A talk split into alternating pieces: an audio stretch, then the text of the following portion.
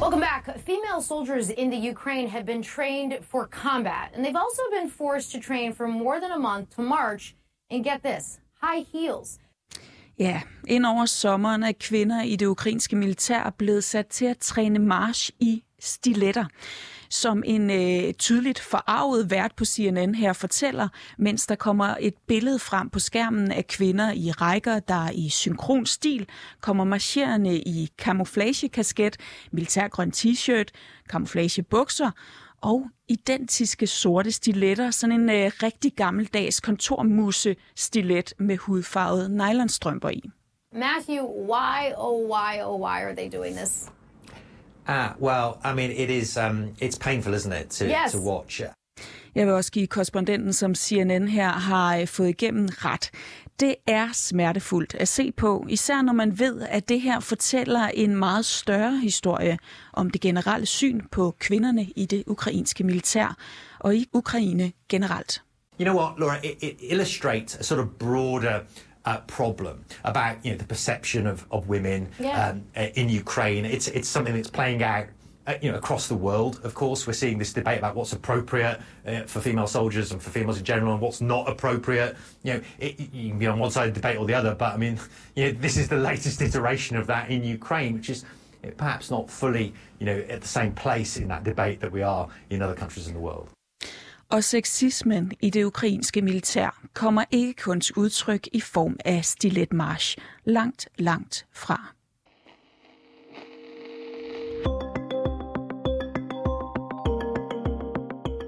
I en tid, hvor Ukraine er i konflikt med Rusland og forsvarer sine grænser mod øst, er antallet af kvinder i militæret steget markant.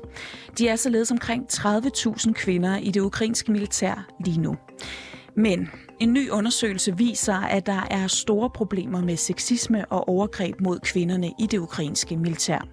84 procent af de adspurgte kvinder i den her undersøgelse har således været udsat for diskrimination i militæret, mens 86 procent har været udsat for enten chikane eller decideret seksuel vold i løbet af deres militære karriere. Det er ret vilde tal. Vi dykker ned i den her kultur, og i dagens udsyn, der kan du blandt andet møde en ukrainsk kvinde, der selv blev udsat for seksuel afpresning og ydmygelse fra sin militære leder.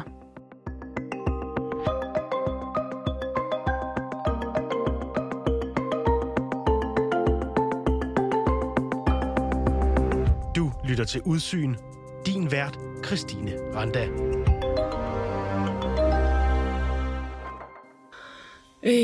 Сталося те, що керівник даної військової частини Det skete på den måde, at lederen af min militær enhed krævede, at jeg havde sex med ham.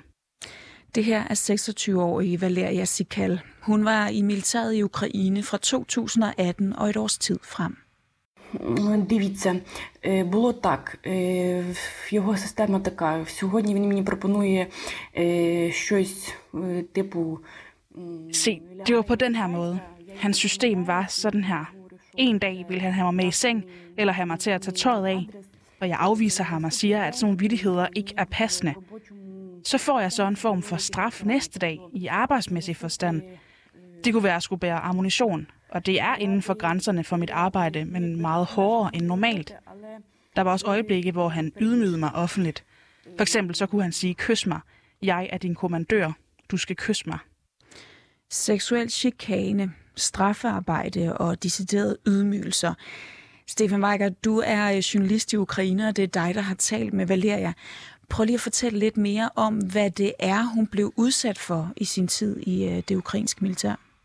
Altså det starter jo helt øh, fra hun kommer ind i den der militærenhed, hvor hun altså nærmest bliver kommanderet til at skulle have sex med hendes øh, øverstbefalende. Øhm, hun må helst ikke øh, snakke med andre. Øh, hun skal få at vide direkte, at hun sådan set øh, skal føde hans børn. Øh, øh, hun bliver kaldt øh, alle mulige former for øgenavne af alle mulige forskellige karakterer, og bliver ligesom på en eller anden måde øh, nedgjort, både det daglige, hvis hun ikke gør, hvad hendes, øh, hvad hendes øh, militærleder øh, gerne vil have, at hun gør. Og, og så kan hun også blive altså, straffet ved, ved strafarbejde. Det vil sige, at hun for eksempel skal lave øh, løfte tunge ting, hun skal arbejde øh, langt ud på natten, øh, og lave, øh, øh, lave generelt arbejde, som bliver set som det utrolige sure arbejde i, i et militær. Øh, så noget kan også være køkkenarbejde, for eksempel, øh, ligesom man jo nok har, har set diverse film, hvor man skal skrælle kartofler til langt ud på natten. Så nogle ting kan det også være. Og den seksuelle afpresning, som Stefan også fik nævnt fra Valerias kommandør, den er meget direkte.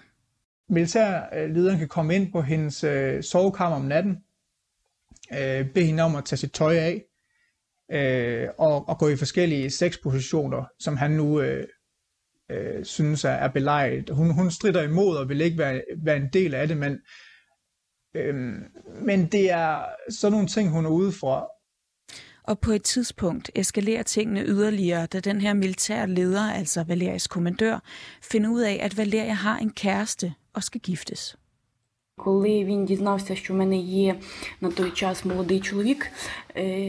Da han fandt ud af, at jeg havde en kæreste, så begyndte han at fortælle mig, at jeg ikke skulle gifte mig med min kæreste, fordi jeg skulle lave hans, altså kommandørens børn, og ikke nogen andens, og at jeg skulle tjene ham, kommandøren, og ikke nogen andre.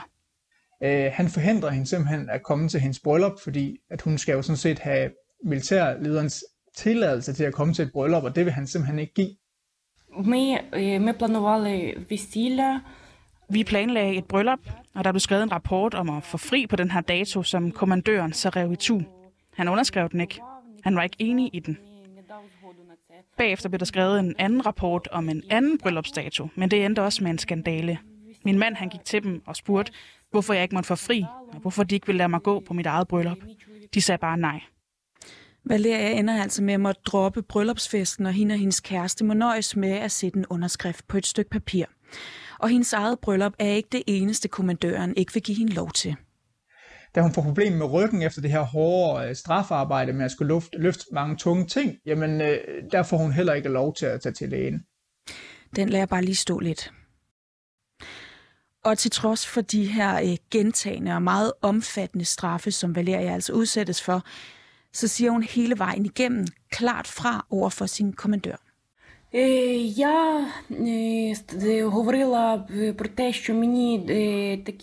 Jeg sagde til ham, at sådan en opførsel er amoralsk for mig, og det skal stoppe. Og jeg vendte mig ofte bare om og gik den anden vej, selvom det så blev efterfulgt af, jeg er din kommandør, hvad laver du? Du kender ikke loven, jeg lod dig ikke gå, så du kan ikke gå nogen steder.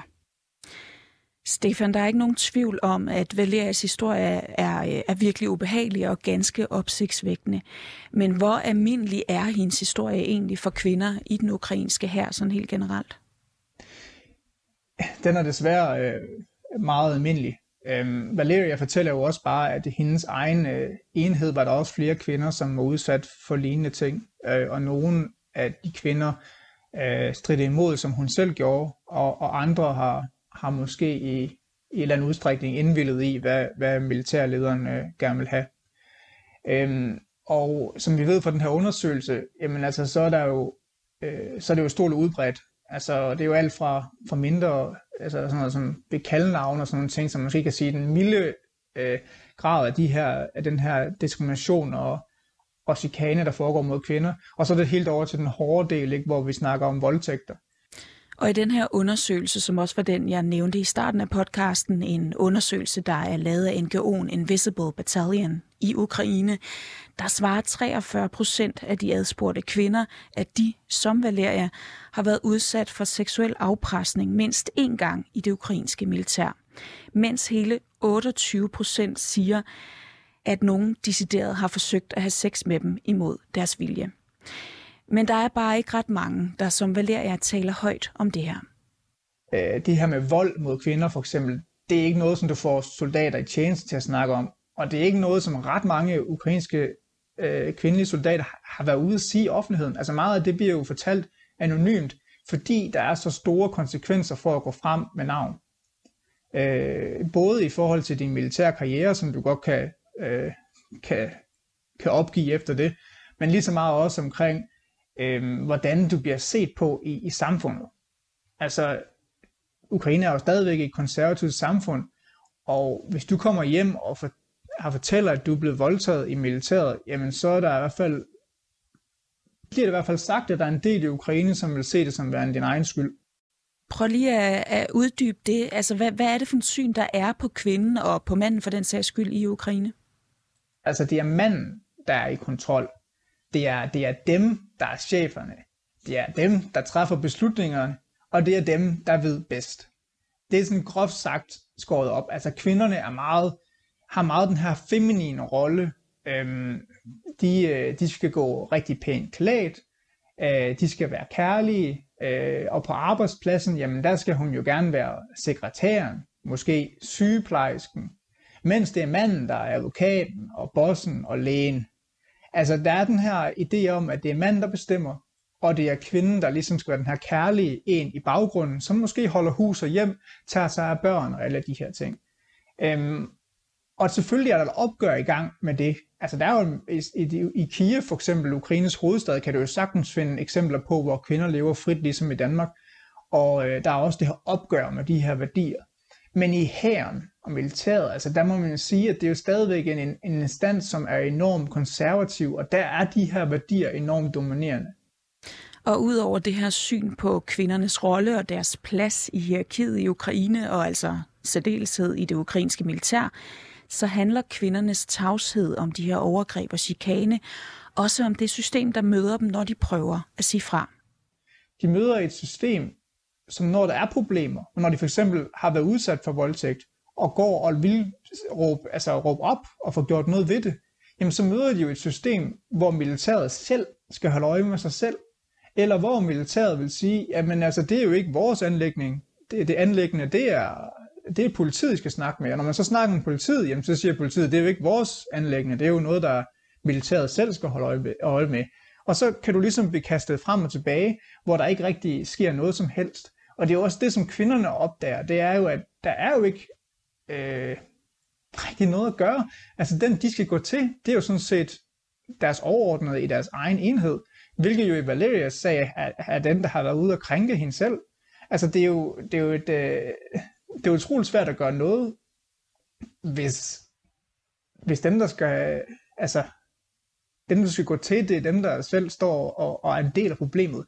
Og det er jo det, som, som er situationen i Ukraine. Тільки все починалося, тільки перші, перші його спроби... Så snart det hele begyndte, allerede ved hans første forsøg, så henvendte jeg mig til herrens anonyme hotline for at løse problemet. Men ingen gav mig svar på, hvad jeg skulle gøre og hvordan jeg skulle gå videre. Jeg ledte efter alle mulige måder at stoppe det på. Ingen kunne hjælpe mig, ingen kunne sige, hvad der specifikt skulle gøres for at stoppe det.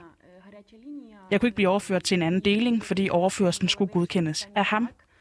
Og når han ikke engang vil give mig tilladelse til at gå til lægen til behandling, så kunne der slet ikke være tale om en overførsel til en anden deling. Derfor endte Valeria med at melde kommandøren til militærets retslige instans. І тоді, якби я вже просто jeg kunne ikke holde det ud, og jeg henvendte mig til VSP, der er den militære retshåndhævende tjeneste, hvor jeg skrev en erklæring om, at jeg havde været udsat for seksuel chikane. Jeg kontaktede også militæranklagerens kontor, hvor jeg fik at vide, lad være med at være så forkælet, du skal gå ud og arbejde. VSP de foretog så en inspektion af min ansøgning, og de fandt, at befalingsmandens opførsel var amoralsk, og at han havde overtrådt mange juridiske normer. Men han blev ikke straffet for det. Sagen den nåede ikke engang retten. Jeg synes, det lyder helt vildt, det her, Stefan. Altså, bliver der simpelthen ikke gjort noget ved det? Altså, hvor, hvor meget har, har den undersøgelse, vi har talt om, for eksempel skabt af, af debat i Ukraine? Øh, overraskende lidt. Øh, der, har været, der har været snak om rapporten, den har været oppe i forskellige medier, og det er selvfølgelig noget, som, som der også er kommet nogle udtalelser på. Øh, Blandt andet er der en kommission, som skal egentlig skal, skal prøve at, at, at fikse de her problemer, som selvfølgelig er ude og sige, at der, der er nogle tiltag på vej, øh, der skal gøres noget ved det, øh, og så videre. Men altså nu, altså, der er ikke rigtig, der er jo ikke rigtig sket noget, øh, må man nok sige. Og det er lidt den samme retorik med, jamen altså, der er jo krig, og så må man jo forstå, at sådan nogle ting, det må vi tage senere. Og her er Stefan altså inde på noget helt centralt, for Ukraine står lige nu i en situation, hvor landet i den grad oplever et pres fra øst. For lige at sætte det i en kontekst, så tilbage i 2014, der bevægede Ukraine sig i en mere vestlig retning ovenpå det, der blev kendt som Majdan-revolutionen, hvor man fik skiftet den ruslandsvenlige daværende præsident ud. Det her skift i en mere vestlig retning førte til, at der udbrød krig i den østlige Donbass-region, hvor russisk støttede separatister prøvede at løsrive sig fra Ukraine. Den krig i det østlige Ukraine foregår stadig den dag i dag, og ved fronten er der altså gennem årene kommet flere og flere kvinder til. Ja, jeg har mødt flere af dem ude ved fronten, og, og de, de siger jo, at, øh, at de ligesom har følt, jamen altså, øh, hvis vi ikke eller hvis jeg ikke øh, tog i, i krigen og gjorde noget, hvem skulle jeg så ligesom forvente, der skulle gøre det? Så der er ligesom en idé om blandt de her kvinder, at det var ligesom naturligt, at nu blev de angrebet, og så skulle de lige så vel som mændene øh, melde sig til krigen og gøre, hvad de kunne for at øh, modstå det her russiske pres. Og krigen er generelt blevet på alle måder alt overskyggende. Og militærets ophøjet status i den her kamp efterlader ikke meget plads til debat eller kritik. Heller ikke fra øh, civilsamfundets side af. Altså, de støtter simpelthen ikke op omkring, at, øh, at der bliver gjort noget, eller der kommer kritik imod, imod militæret, fordi herren beskytter jo Ukraine. Ukraine er jo i, i krig, og, og så skal vi ikke begynde at snakke om alle mulige øh, problemer militæret, som måske kan, kan slå revner i, i, i vores øh, fælles front mod fjenden. Altså, så er, det, så er der bare ikke den her forståelse i civilsamfundet for, at vi skal til at kritisere militæret. Nu er det vigtigt, at vi står sammen, fordi vi skal, have, vi skal øh, kunne vinde den her krig, og så øh, kan vi snakke om alle de her problemer bagefter. Men nu har det jo ligesom krigen jo varet i syv år, og mange kvinder spørger sig selv jo, altså, hvornår er bagefter? Det er der jo ikke nogen, der ved. Det lader i hvert fald ikke til at være lige nu. Stefan, øh, nu hørte vi Valeria være kort inde på det før, men forklar lige, hvad skete der egentlig konkret med hendes øh, kommandør? Han er altså blevet fjernet fra sit arbejde i den militærenhed, hvor han var, øh, og det har der ikke været nogen officiel forklaring på, at det har været på grund af det her sag med Valeria. I stedet for, at han stadigvæk er i militæret, men er flyttet til et, et arbejde i militærenhed i Kiev, altså i hovedstaden, hvor han faktisk har fået en, en, en større løn så, og det er også det, som, når man snakker om Valeria, hun peger på, det er jo, at han er jo ikke blevet straffet. Altså, han har jo måske endda bedre i dag, end han havde dengang. Han har et, øh, et job i hovedstaden til en, til en højere løn. Øhm, og det er jo også det, som der er flere, der peger på, at det store problem, det er, at hvis de endelig bliver fjernet fra jobbet, så bliver de bare fjernet hen til et andet, et andet sted, og hvor det jo langt fra er, er altså det forhindrer jo ikke nødvendigvis, at de ikke bare fortsætter deres, øh, deres måde at være på i bare en anden instans eller en anden militærenhed.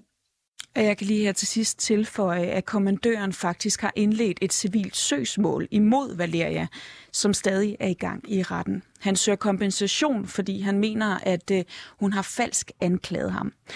Og Valeria selv, ja, hun er rejst til Polen.